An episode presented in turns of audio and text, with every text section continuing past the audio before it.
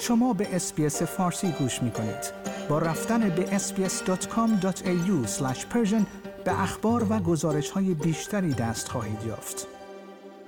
روزنامه وال استریت جورنال به نقل از اعضای ارشد حماس و حزب الله لبنان گزارش داد سپاه پاسداران ایران از ماه میلادی آگوست به حماس برای طراحی حمله زمینی، هوایی و دریایی به اسرائیل کمک کرده بود. در بامداد شنبه گروه فلسطینی حماس که کنترل نوار غزه را بر عهده دارد هزاران راکت به سمت شهرها و شهرکهای جنوب و مرکز اسرائیل پرتاب کرد و سپس در اقدامی بی سابقه افراد مسلح حماس و جهاد اسلامی با تخریب حصار غزه و ورود به شهرکهای اسرائیلی از راه زمین و دریا با شهروندان و نظامیان آن مناطق درگیر شدند.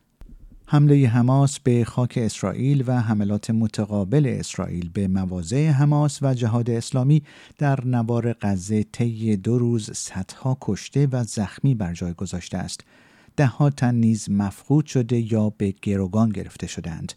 در همین حال افرایم هالوی رئیس پیشین سازمان موساد در گفتگو با CNN گفت ما هیچ هشداری نداشتیم و اینکه جنگ امروز صبح آغاز شد قافلگیر کننده بود.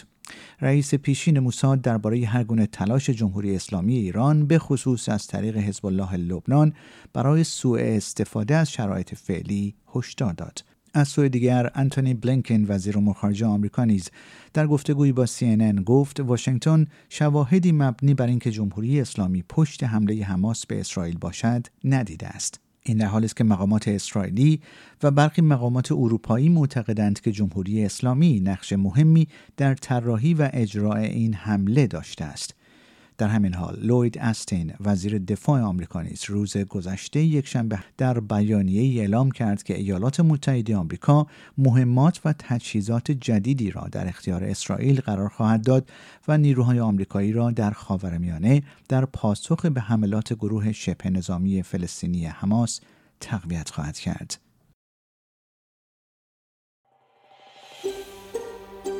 آیا می خواهید به مطالب بیشتری مانند این گزارش گوش کنید؟